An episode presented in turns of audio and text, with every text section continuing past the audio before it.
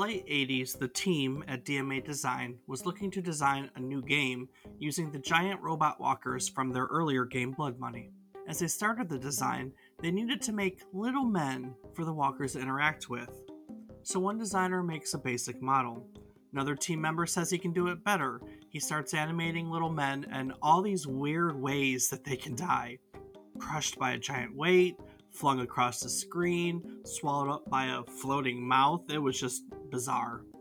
Soon, other team members join in, and the team has an absolute ball making animations of tiny men and all the weird ways in which they could die. Once they were done and they finally stepped back from it, one of them declared, Hey, I think we have a game here. Yes, they did. A few years later, they finished that game, and on Valentine's Day 1991, they released Lemmings to the world. Today, we're going to tell you the entire story of the video game Lemmings and its publisher Psygnosis. So stick around, follow the leader, and join us for today's trip down memory card lane.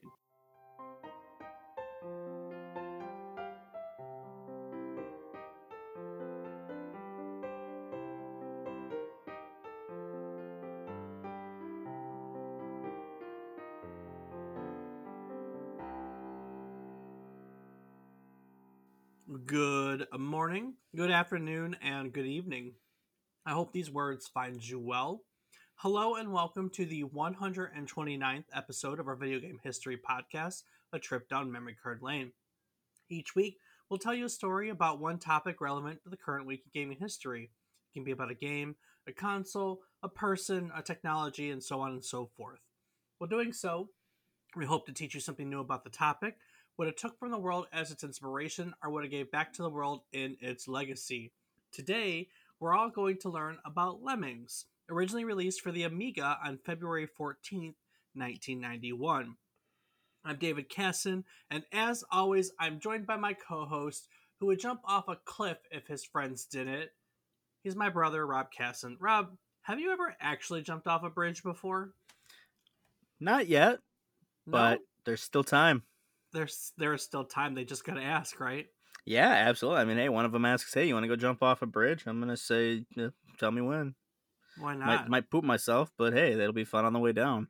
Definitely clench on the way down, Oh yeah. or you know, definitely clench or don't clench. I don't remember which, but the water definitely goes places it's not supposed to. I've heard. Yeah, I don't know. So what are we playing? Well, Dave, this week has been another light one, so it's just Rocket League and RuneScape for me. How about yourself? I think Rocket League, Melvor. You played Melvor too. Well, yeah, okay, and Melvor. and um, I don't know if I played anything out. I I maybe pl- I think I played some Destiny with with our our friend. I think we did some Crucible this week to torture. Yeah, me. you guys were talking about it when I was playing hate- Rocket League, so I hate Crucible, but I have I have a quest that you have to do in Crucible, and no one else I know plays Crucible, so he sucked it up and played with me.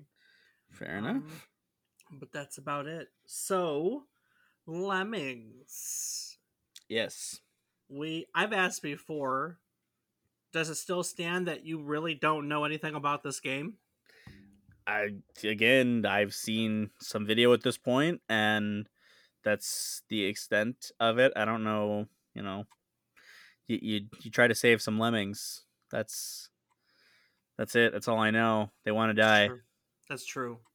That's they want that's all I know. So that there's going to be a lot for me to learn. Honestly, I'm still confused what the hell an Amiga is. I know we've talked about it before a few times, but it's still just one of those things that because it, I've never seen one, it's kind of escaping my uh my knowledge. So you know, learn about the mean- Amiga a little and learn about Lemmings proper. I mean, I ain't gonna teach you much about the Amiga. It's a computer. The Amiga was just uh Well, learning more about the software that was available for the Amiga, because again, without having known the Amiga existed, I can't know a damn thing about none of the softwares.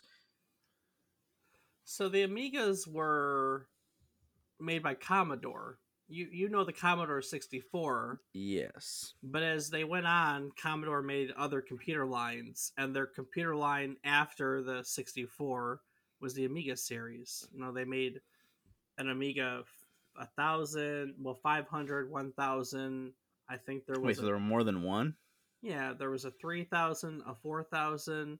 They were just a series of computers. So nowadays, we really only have two PC bases, right? You either are a Windows PC, okay, three. Windows, Linux, or Mac. Those are your your formats, right? Yep. So basically, back then, you could have like the Amiga, or you could have what what's the other ones? Um, Atari ST. Those were your big ones. In the UK, you had the Sinclair, the ZX line, and they didn't they didn't speak the same language like you know all the brands of computers down do that are on Windows nowadays. You had to actually like nothing played among like they didn't they didn't play nice with one another. So there literally had to be an Atari version and an Amiga version and a Sinclair version, you know, and so on and so forth. So the Amiga is just one type of personal computer. And then, yes, as time went on and the technology progressed, they kept making newer versions that had better, you know, faster, I'm, I'm guessing faster processors, better graphics, um, and so on and so forth it's hard to think about in today's day and age, but I mean, when computers were really early on, like the technology was moving fast, and we really didn't build computers the way we do now. Like you just you bought it as is, you know. So Fair enough. I yeah, I honestly, I'd heard we talked a lot about the Amiga, but I didn't realize that it was a series of computers. I thought it was just you know one one and done. Nope. It's kind of interesting. Nope. There's a whole series of them. yeah, I'm looking at it now: 500, 1,000, 500 plus, 600, 1,200, 3,000, and 4,000 models. God So- damn. The whole line sold about 4.85 million units. I'm just shocked that I've never come across one before. Yeah, it went well. I mean, so they started in 1985, and that's about when the NES came out. So on the gaming standpoint, you know, PC gaming really lost a lot of ground to the consoles, and then um, IBM computers, which obviously we know went out. I, well, I don't know if you know that, but IBM PC compatible is kind of the basis for everything nowadays they came out in 87 so once ibm pcs came out and everyone started using that format uh, that was it. A lot of your a lot of your other ones like the amiga line they fell to the wayside. Actually the last amiga was made oh i take that 96 it says here but um, commodore commodore hold on let me look. Commodore went bankrupt in 94 so it's kind of like they were just on the way down you know? Fair enough. yep, yep, yep. That's a brief history of the Amiga, but I guess now it's time to get into our topic of the day. So let's learn about lemmings. Lemmings, lemmings, lemmings, lemmings. So you know, back um, hmm, episode one twelve, we learned all about the history of Grand Theft Auto, which was developed by a company called DMA Design. Now, DMA Design is now known as Rockstar North, but in 1987, it was really just a bunch of programming hobbyists that all met at an amateur computer club in Scotland. They developed a number of games for the Amiga, uh, games like Draconia and Blood Money, and each game was successful enough to let the studio basically make the next game. You know that was that was the goal of all studios back then. Can we make enough money to move on to the next project? A lot of them lived essentially game to game or paycheck to paycheck. But DMA Design's really major breakthrough, like their first like big successful hit, came with the development of Lemmings, which is the game that we're covering today. But I'm not going to tell you the story of DMA Design. If you want to learn all about that, we covered that already. Go back to our website, www.memorycardlane.com. Um, check out episode 112 and, and learn all about all about that company. Learn all about DMA Design as it pushed through Grand Theft Auto. It's a really fascinating story.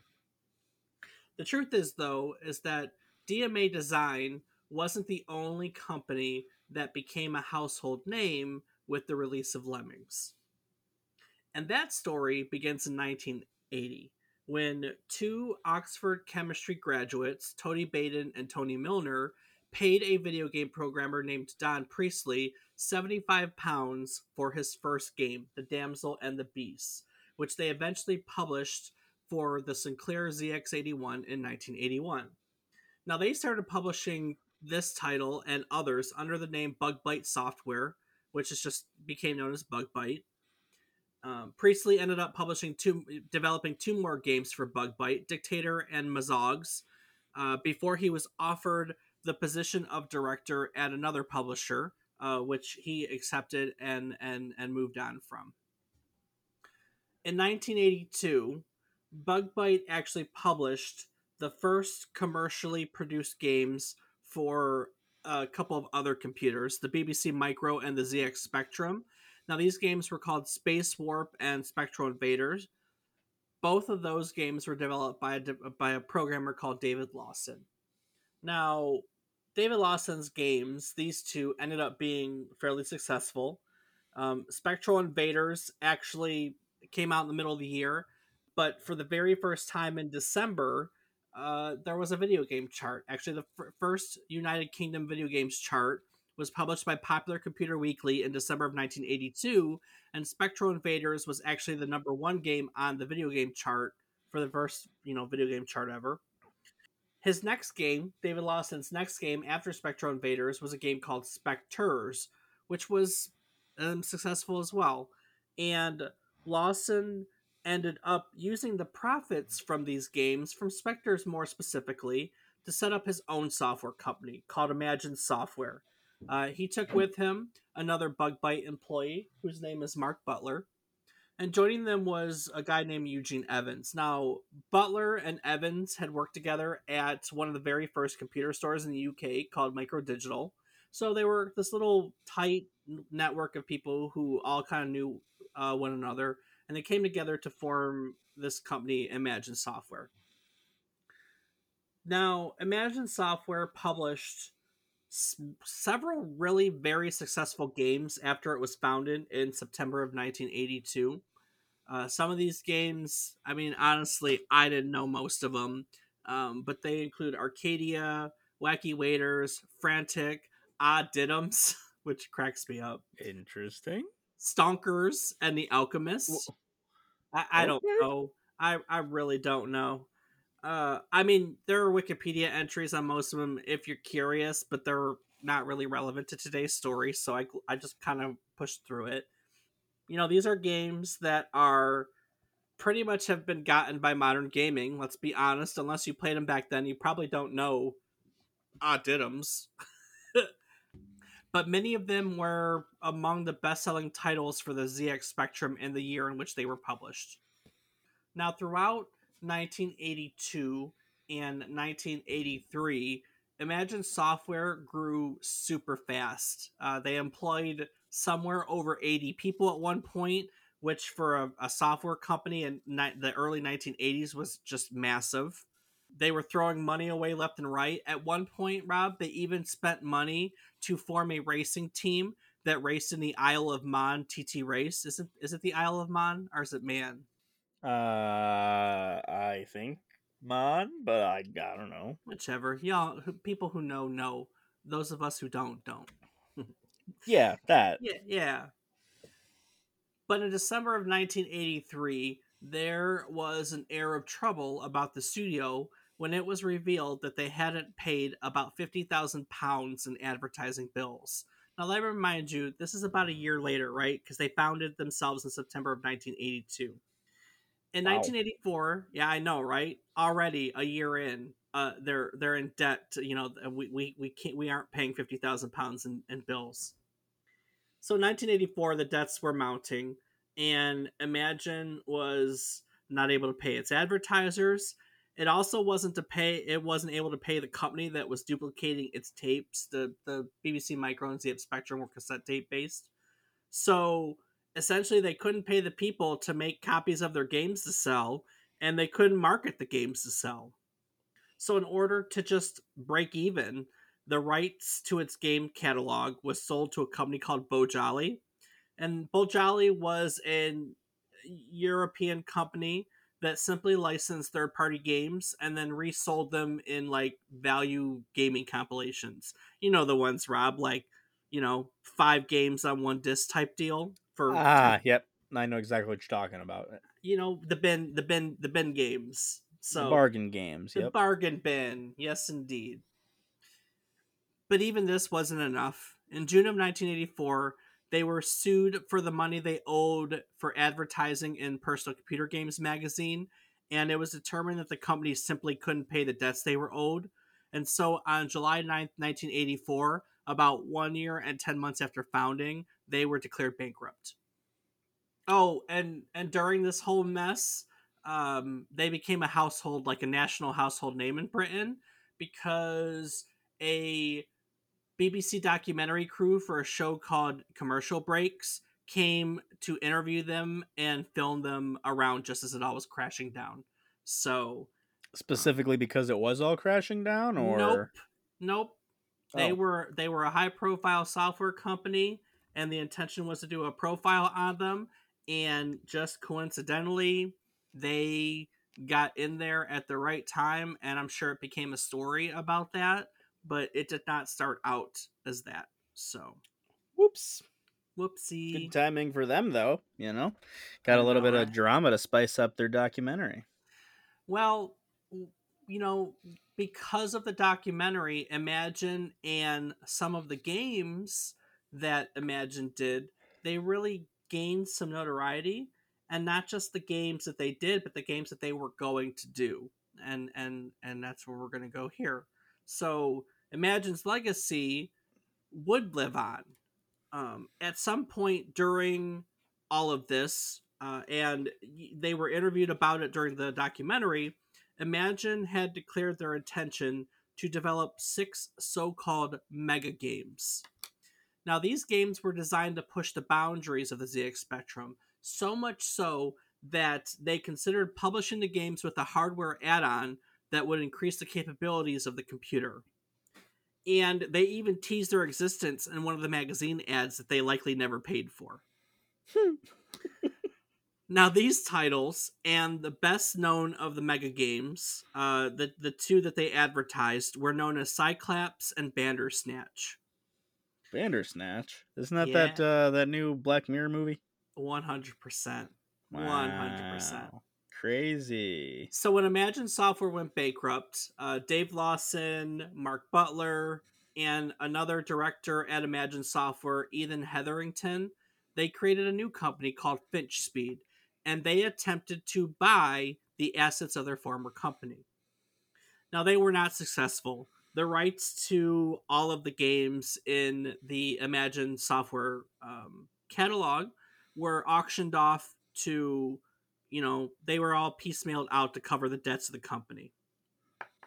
So in October of 1984, Sinclair Research, uh, Sinclair was one of the computer manufacturers. The, they made the ZX line.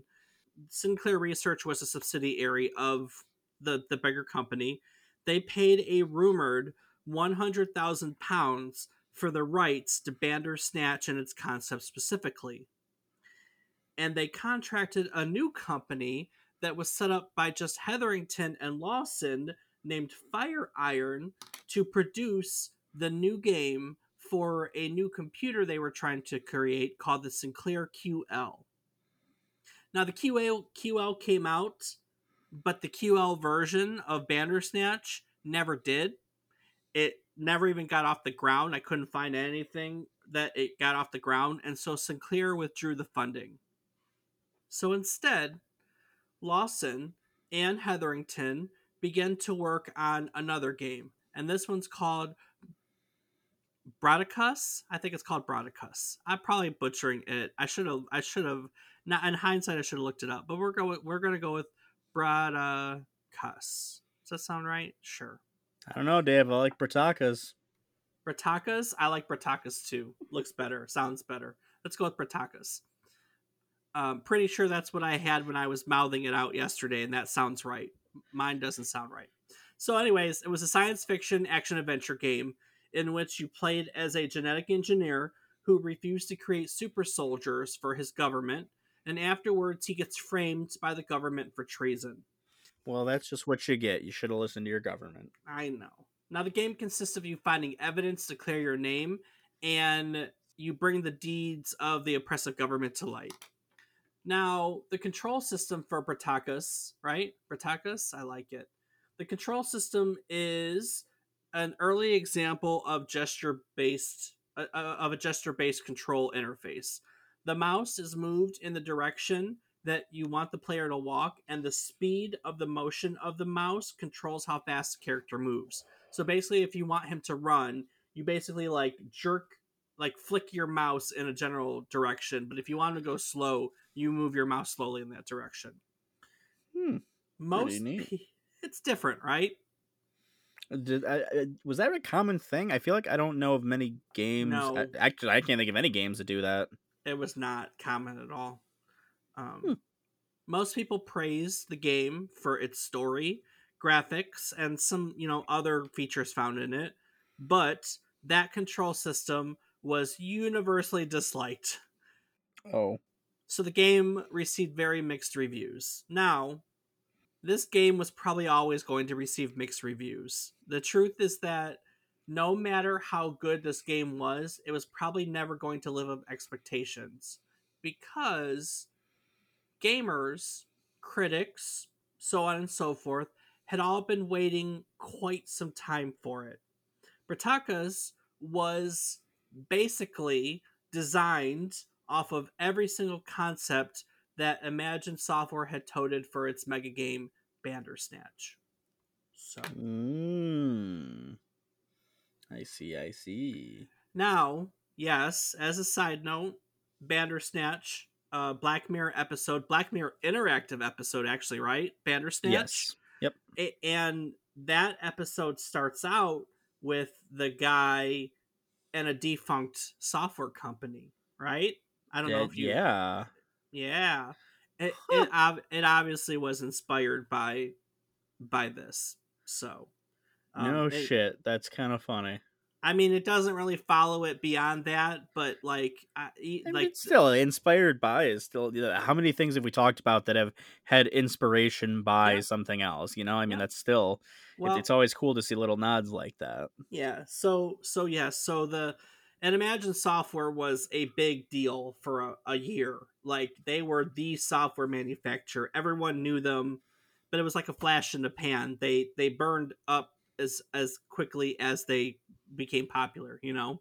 So um so no doubt. I mean that's where this all comes from. At least that's where the the the software company going down and the name Bandersnatch. That's where it's it comes from. So.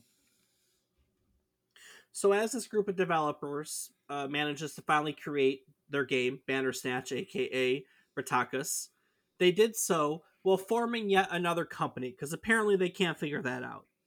Now this one would actually become the successor of Imagine Software and survive all the chaos and live on for quite some years. And that company's name is Psygnosis.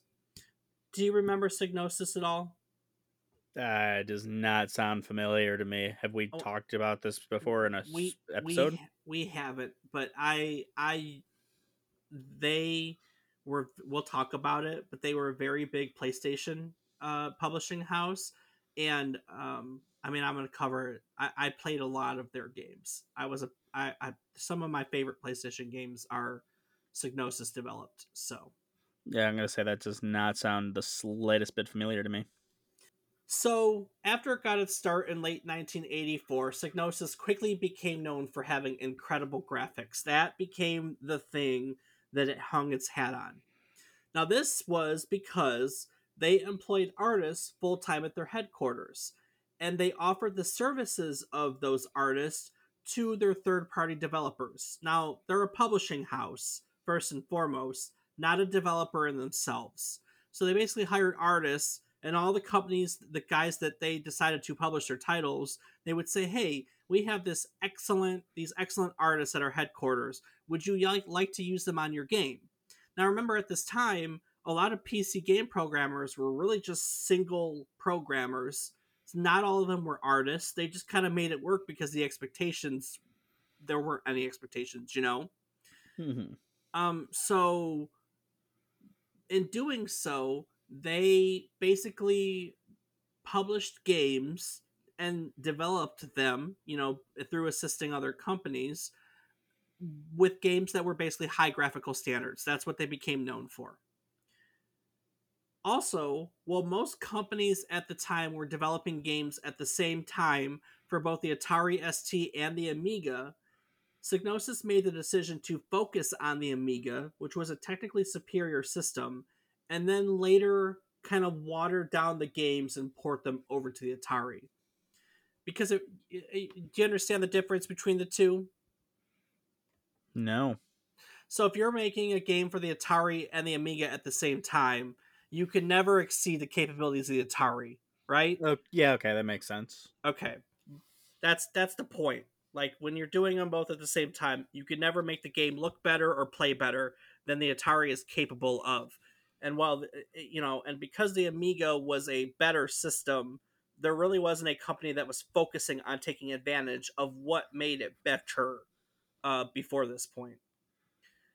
But that's what Psygnosis decided to do and that allowed them to produce really stunning games that wouldn't have been remotely possible on the Atari hardware if they had continued to develop both both versions at the same time. Now, one of these games and one of their early successes was a 1989 platform game called Shadow of the Beast. Now, Shadow of the Beast is well known at the time and now for its graphics. Um, it included more colors on the screen than pretty much any other game had at the time. It was one of the first games to feature 128 colors on its screen, and it had a particularly advanced level of parallax scrolling backdrops. We kind of talked about parallax scrolling in an earlier episode. It's where two layers of the background move at different speeds to give the illusion that that the backgrounds are moving. Um, if I remember correctly, this game had 12 levels uh, 12 different ways in which the background moved to create that that that uh, illusion which was just unheard of at the time. Now shadow of the beast really put psygnosis on the map for many people but what would come shortly after shadow of the beast would arguably be psygnosis's most successful game and it would make them a household name for many gamers now, while Psygnosis was enjoying the success of Shadow of the Beast in 1989, the development team back at DMA Design was beginning the development of a new game called Walker. You know, they had just hired a freelance artist. His name was Scott Johnston. He was jokingly, uh, according to the story, uh, two weeks uh, fresh off of a two week stint behind the counter at McDonald's. And they hired him off the street and they assigned him the task of creating the graphics for this game called Walker. Okay. Walker was um Walker was like a, a, a mechanoid, you know, like a, a mech walker type game. And they had been doing an earlier game called Blood Money that had the walkers in them. And they were so popular with the with the the, the, the crew and everything that um that they they took that walker that mechanoid and decided they wanted to make it make it into its own game that's what that's what's happening here so Scott Johnston gets asked to draw little men for the Walker to shoot at, initially in a 16 by 16 pixel box. However, one of the founders of DMA Design that we've talked about in the past, Mike Dailly, maintained that it could be done for less in an 8 by 8 pixel box. So, trying to prove him wrong, Mike steals someone else's computer and in about an hour manages to create a little walking man made in 8 by 8 pixels. So as a demonstration, he then creates an animation of a 10 ton weight crushing them.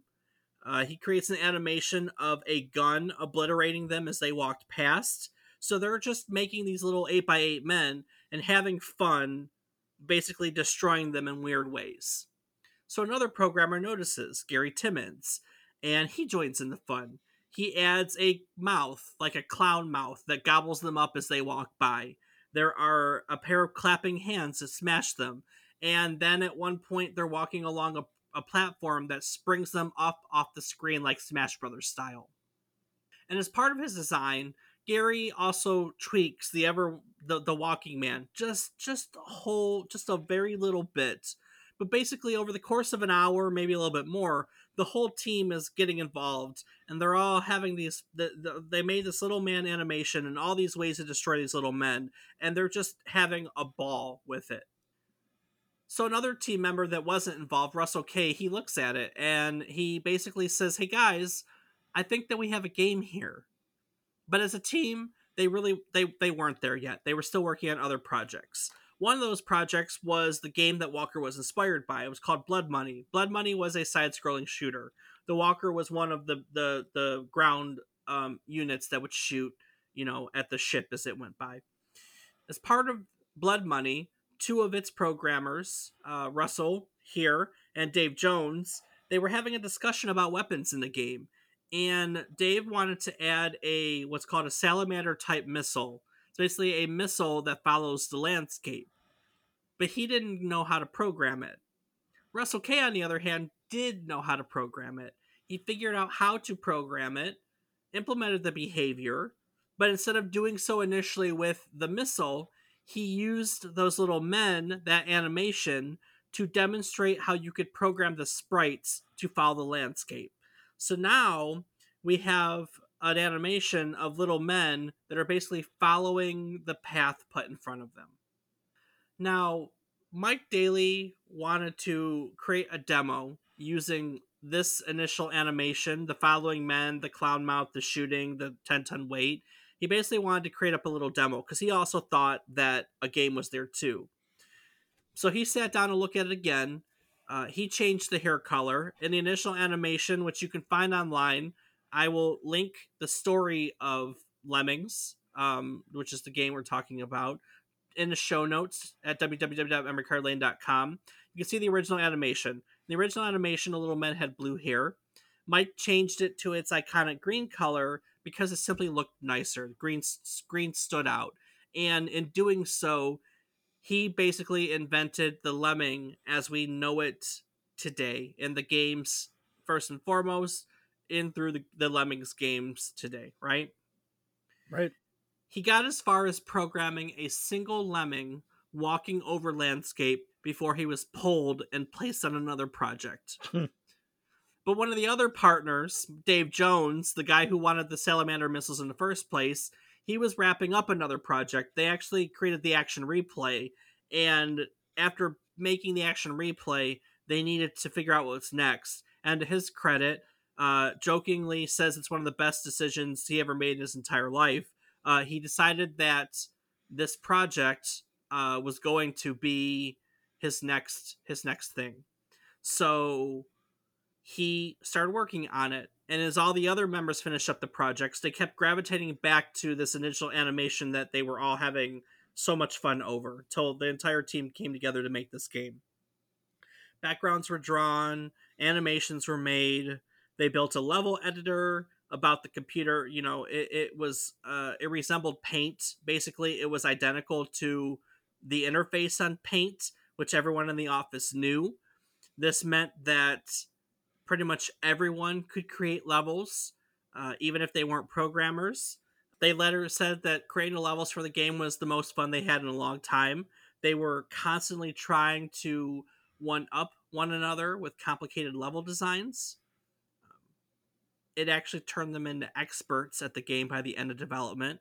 And one of them went as far to say that it was pretty much impossible to stump any of them by the end of development. Wow looking back, it's pretty easy, they noted, to recognize who made which levels. So Gary Timmons, one of the developers, he created most of the minimal levels. He very few blocks, very few hints. That was his thing. Mike Dailly's levels usually usually contained a clue to its solution in the title. Like "Wanna Be a Hero" meant that you know one lemming had to do something outstanding. Scott Johnston's levels were tightly packed tons of things to do, lots of blocks, lots of solutions. Um, so yeah, so they all had this artistic style and they came together to create a lot of levels, a lot, a lot, a lot. I think at the end of everything, this game has 120 levels. And once they had finished making all of these levels, all the we want to beat each other, one up one another, they realized that there were no easy levels to ease players into the game. So they had to go back and do just that. They created a learning curve, a bunch of trainer and tutorial levels, easy levels that made Lemmings a very accessible game to people. In fact, I, I think I think that like kids as young as six or seven could could get could get into this game. And the music. Initially, the music was created by sampling bits of copyrighted music. Uh, that was very common practice at the time. But this was about the time that people were starting to become very aware of music copyright. And just to prevent any problems, the team was asked to change the music. So another team member named Tim Wright, he rearranged and reworked classical and traditional music. Um, if you ever listen or uh, like watch a playthrough or play the game, you'll hear bits and pieces of a lot of really recognizable music. Uh, the songs they remixed are reused or took snippets of include London Bridge is Falling Down, Should Be Coming Around the Mountain, How Much Is That Doggy in the Window, Here Comes the Bride, Dance of the Little Swans, and um, a, piece of Chopin's Sonata Number Two, which we now know as the Funeral Who? March. Shop Chopin. Chopin. Chopin. Chopin. I said Chopin, didn't I? You said chopping. I'm gonna leave that in. Chopin, Chopin. Yes, Chopin. So, uh, the Funeral March, the song that we now use as a funeral march. Oh, and the voice of the Lemmings is actually the mother of Scott Johnston. So it's a team effort. Wow. Go mama. Go, mama. So the team puts all these pieces together, and they release the Lemmings to the world on Valentine's Day, 1991. Well, shit. Before moving on, though, let's talk about Lemmings. Why Lemmings, Rob? Um, I I don't know why they chose lemmings. Do you know what Lemmings are? They're little small rodents that are found in the Arctic. They are. Cute little things. So unfortunately, there's really not much. I mean, the team's written extensively about this game, but there's not much about the name. Um, we know that it, the term lemmings was coined by Russell Kay, who was the one that originally said, "By by God, I think we have a game here." And really, there's no one's ever come out directly to say why they chose the name, but there's actually, I believe, a historical basis from which the name came. So, you're right. Lemmings are small rodents, for those of you that don't know, that live in the Arctic tundra. They're very small, five to seven inches in length, a couple ounces in weight. They're tiny little, I mean, they kind of look like hamsters in a way that feed on moss and grass that are found in the tundra. And unlike unlike a lot of other animals that live in the Arctic, lemmings they don't hibernate through harsh winters. Instead, they participate in ma- mass migrations. They migrate to less harsh climates and then they return afterwards. So in 1958, Walt Disney Productions published a nature documentary film called White Wilderness. In it, there's a scene which depicts a mass lemming migration, and that scene ends with lemmings leaping into the Arctic Ocean. The narrator of the film states that the lemmings are not likely committing suicide, but rather are in the course of migrating, and upon encountering a body of water, are attempting to cross it. And if the body of water the lemmings encounter is too wide, they can suffer exhaustion and drown as a result. Now, the misconception that lemmings are suicidal goes back a lot farther than this. In fact, there's there's text from the 1500s in which this is written about. It's not true. Lemmings are not suicidal. Um, it is a misconception, but the modern idea that lemmings are suicidal is largely believed to be because of this documentary. It's not deliberate mass suicide. Deliberate mass suicide is which an animal voluntarily chooses to die. Rather, these lemmings, real lemmings, jump off cliffs as a consequence of their migratory behavior. So, little side note to that. In the 1980s, a CBC television crew did a documentary on animal cruelty in film, and they focused on Disney's White Wilderness documentary. And they found that the lemming scenes in the documentary weren't actually filmed in the Arctic. And the art the, the lemmings were not jumping into the Arctic Ocean. It was filmed in Alberta, Canada, and the lemmings were actually jumping into a river there called the Bow River. In fact, in the course of their research, the documentary team came to the conclusion that lemmings were actually transported to that location, jostled on turntables, and then thrown off the cliff. And then the footage was all edited after the fact to reflect otherwise. Wow. So, despite the fact that we don't actually know where the name why they gave the name lemmings, it's it's pretty hard not to see the correlation between the common misconception that lemmings are suicidal and jump off cliffs because that's kind of a, a fundamental part of this game like that they follow follow leader including jumping off cliffs right? Right. It's probably there's probably a good chance that at least one person on that team saw the documentary or heard about lemmings being you know follow leaders in mass suicide in some way or some you know, some form. We don't know, but they heard it. They named the game Lemmings, and here we have it on Valentine's Day, 1991. Lemmings isn't exactly a thing anymore. They haven't published a Lemmings game in a little bit of time. So let's talk about it, Rob. Okay, let's talk about it, Dave. Lemmings is a 1991 puzzle strategy game. It was originally released for the Amiga and it was later ported to just about everywhere. That's not even exaggeration. It has been on a ton of systems. In each level, you have to guide a group of anthrop- anthropomorphized lemmings, so basically lemmings that are made to look like people, through a number of obstacles to the exit. So, at each level, you have to rescue a specified number of lemmings, lemmings in each level to win. And to get over obstacles, you could assign a lemming one of eight, different skills. So climbers could climb vertically if there was just a rock, like a straight rock or cliff in front of them. Um, but if they hit anything on the way up, they would fall down. Floaters could use parachutes to float from great heights. Bombers explode after a five second timer. Blockers would stand in place and prevent lemmings from passing. Basically, if a lemming hit a blocker, they would turn around and go back the other way. Um, builders would build stairways of about a dozen steps. And then there are also bashers, miners, and diggers that would bash blocks, dig down, or mine a certain way. So there was all these ways to get from point A to point B.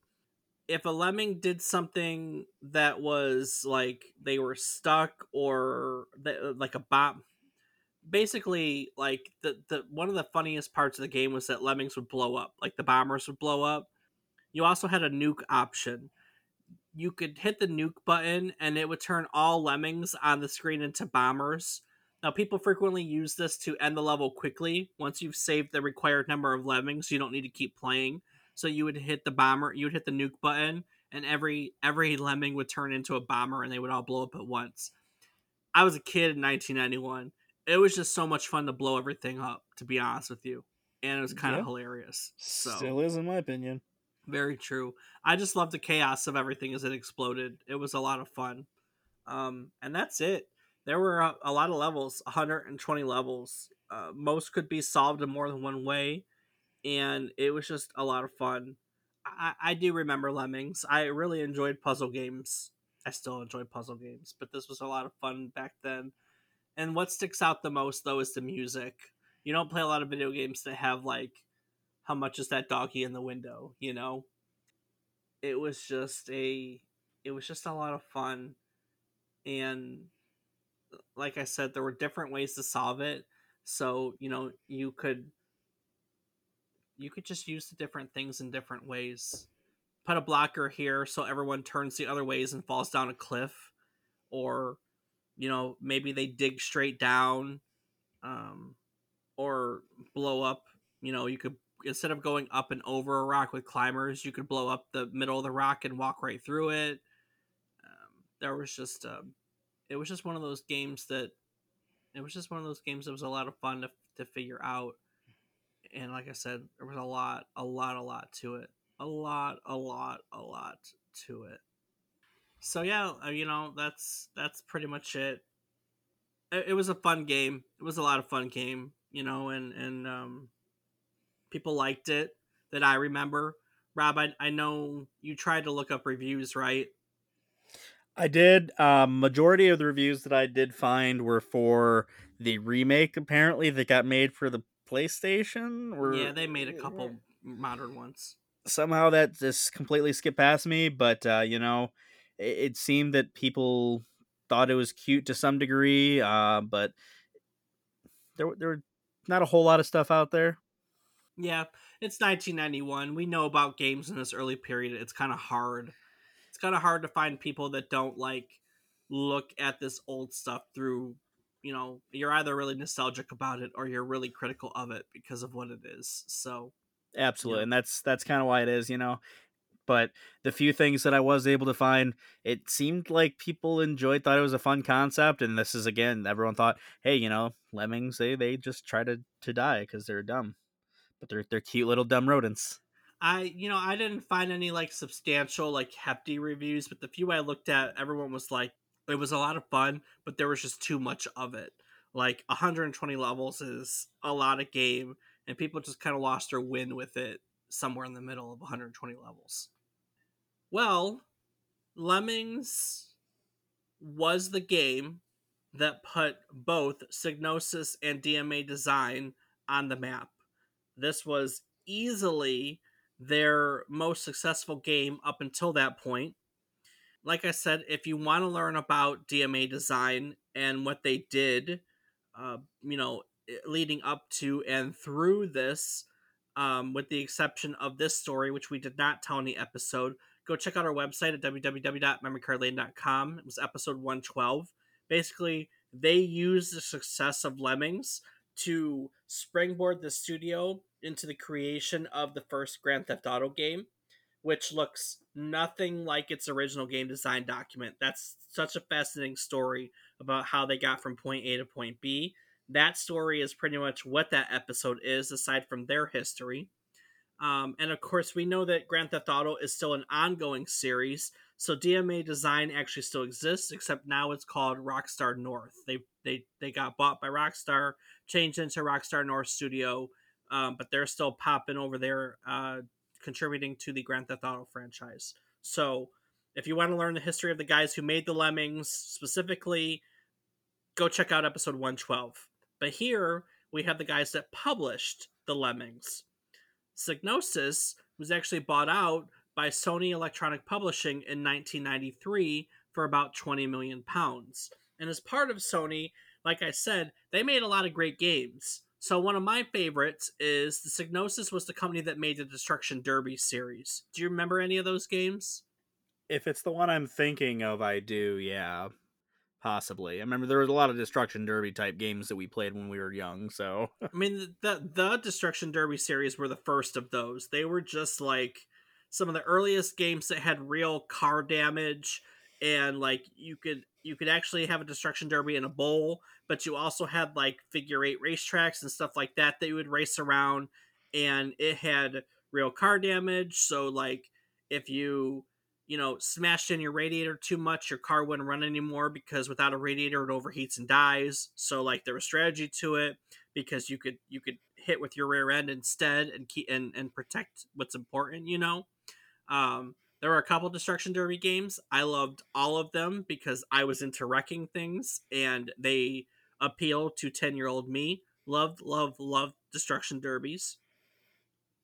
They also made another racing game, a futuristic one that had some notoriety called Wipeout. Wipeout is actually a series. Big fan of them. Played a lot of the early Wipeout, um, a lot of the early Wipeout games. They were the company that made the first bunch of Formula One games on the PlayStation. They made G Police. They made the Colony War series. Um, they just made they they either developed or published a whole bunch of early PS1 games that were a lot of fun. In 1999, Sony decided to drop the Psygnosis name. The staff at Psygnosis was integrated into other teams or they were left here where the studio was turned into Studio Liverpool, which was largely made up of Psygnosis staff. Um, they continued to make games like the Formula One series and a few others up until uh, 2012. Sony ended up closing Studio Liverpool in 2012, and the story of Psygnosis really ends there. Um, DMA obviously went on to bigger and better things with the Grand Theft Auto series, but Psygnosis made a lot of good games, but they never really found the success again that they found with Lemmings. And eventually they just kept getting swallowed up by other studios until they just failed to exist here in 2012. Now, the game itself, Lemmings, it holds some importance to some video game historians, critics, so on and so forth. Lemmings is the predecessor of the modern real time strategy genre. In fact, the developer of the first Warcraft game uh, had said that Warcraft had taken inspiration from both a game called Lost Vikings and the Lemmings, and Warcraft was the result of them combining their favorite elements of both games. It is actually the first major video game to introduce the concept of indirect control, which is where you click and then the units go where you, you tell them to go. And that is commonplace in, I mean, I have written real time strategy, but now thinking about it, that's a pretty major concept in a lot of genres, right? Yeah, I would say so. Yeah, yeah, yeah, yeah. It wasn't a thing before Lemmings. Lemmings was the first game that ever kind of did that for you. So, it, it, I mean, it's important for that reason. It's the first place that a lot of future gamers and future game developers saw that that type of control scheme was possible and how it could work, and it inspired them to create that themselves. You know, one day we'll talk about the beginning of the Warcraft series because I was a, a, huge fan of Warcraft before it was an MMO. Um, I didn't play a lot of WoW, but I played a lot of the first three Warcraft games, and, and we'll do that someday. But um, that's that's the precursor to real time strategy. Now, Rob, we have covered our share of real time strategy games, haven't we? Uh, I would say we've covered a couple here or there. You know, one maybe one or two, or uh, you know, several. Command and Conquer. Yeah, you know, Civ- Civilization. yeah, That's not real time strategy. I mean, eh, tomato, tomato, Yeah. four act, real time strategy. I mean, Yeah, it can we- be considered it. they're all strategy games at the very least. So we've covered a lot of real time strategy games. We've covered a lot of the strategy genre. There's a lot of really great information on strategy games if you want to learn the history of a bunch of them. We've got all those old episodes on our website at www.memorycardlane.com. Rob, what else can people find on our website? Well, Dave, there they can find a calendar of upcoming episodes and leave little tidbits for us and, you know, maybe tell us some things, some personal little quips about what's going on there. You can also find, uh, you know, some pictures of Dave and I with some blurbage about Dave and maybe not Rob. We'll maybe figure that out someday. Uh, and, you know, I think they can also find links to Discord and social media. They can. What um, I am on various platforms as David is wrong. And where can people find you? I am on twitch.tv forward slash F A T B O I R I P Z. Yes, indeed. Well, each week, ladies and gentlemen, we try to tell you a story about one topic relevant to the current week in gaming history. With doing so, we hope to teach you something new about the topic, what it took from the game as eh, what it took from the world rather as its inspiration, or what it gave back to the world as its legacy. Today, that story was about Lemmings and the company that published it, Psygnosis one of the best parts about doing this podcast week in week out is that we learn as well. When you teach, you learn. Never forget that. Any teacher will tell you that. As part of our commitment to the process, we like to go roundtable and talk about our biggest takeaways. So, Rob, what did you learn today? Well, uh, I guess it would have to be that there was no real reason for the lemmings and that the whole, you know, suicide thing about them is wrong. True. Um, it's yeah, changing my whole viewpoint on life. Uh, We've okay. had this this whole life just being told, "Hey, lemmings suicidal," and like they're not. It was just No. a misconception caused by a little documentary. But other than that, I think it's hilarious that uh, they just had unpaid bills and they were still able to get everything. Uh, the studio was still able to make it happen. Um, I mean, you know, advertisements in a magazine, they run them before they get paid. Then what do you do? You still have the advertisements. They still got to run the magazine. Otherwise, they're going to lose out. Um, it's shady. Like, I'm not saying people did it on purpose, but like, when you think about it, it's kind of, it works. It worked then. I'm sure majority of the uh, time after that, they said, you pay up front. Uh, we're not doing that. Well, things changed. I think it's funny. I a I'll, I'll just spit it out. I think my big thing is I didn't know this was the first indirect control video game. That's such a common scheme, control scheme nowadays.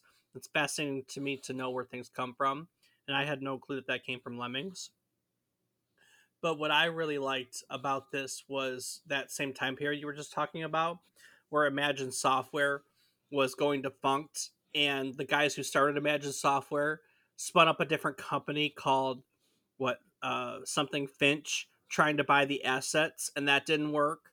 So they contracted work on the same game through Sinclair Research and a company called Fire Iron, and that didn't work. So finally, they just make a completely different game, but it's actually the same game, and they create yet another company while they're doing that. It's like, guys, I mean, like you failed the first time with Imagine, the second time with I don't know something Finch, the third time with Fire Iron, so I guess fourth time's the charm with Brataccas, you know, and I mean- They made it work though. They did. It was a really lo- uh, like I I don't I just can't understand in hindsight how people kept giving the same guys a chance. You know what I mean? Like these companies they're creating are failing. And so and they're trying to create new companies and buy the assets like what why how was this allowed to happen? You know what I mean? Like oh hey, we're not Imagine Software anymore. We're this company wink wink and we're here to buy this stuff back. You know what i mean? Yeah. um it just seemed really weird to me and hey whatever. In the end they got to make their game. Um even if it wasn't bandersnatch anymore it was it was, it was essentially bandersnatch in a different name you know? Absolutely. all right. Well that'll do it for lemmings. We learned all about lemmings and real lemmings. But before i take it out of here rob what would you like to add to today's episode Well, Dave, the only thing I have is, as always, I want to say thank you to every one of our listeners. It means the world to us, and we hope that you enjoy learning crazy, life altering facts with Dave and Rob. That's right. Change your percepti- perception on. Yeah, yeah, exactly. That's it, Dave. Back to you. Okay, cool. Next week, we're all going to learn about the history of Star Fox, originally released for the Super Nintendo in February of 1993. As part of its story, we'll finally learn all about the creation of Nintendo's Super FX chip that powered its iconic polygon art style. We've been talking about that for a while, Rob. Mm, yes, we have. So stick around and join us again next week as we do a barrel roll on yet another trip down memory card lane. Do the thing. Scooby Doo ba ba ba ba ba ba ba doo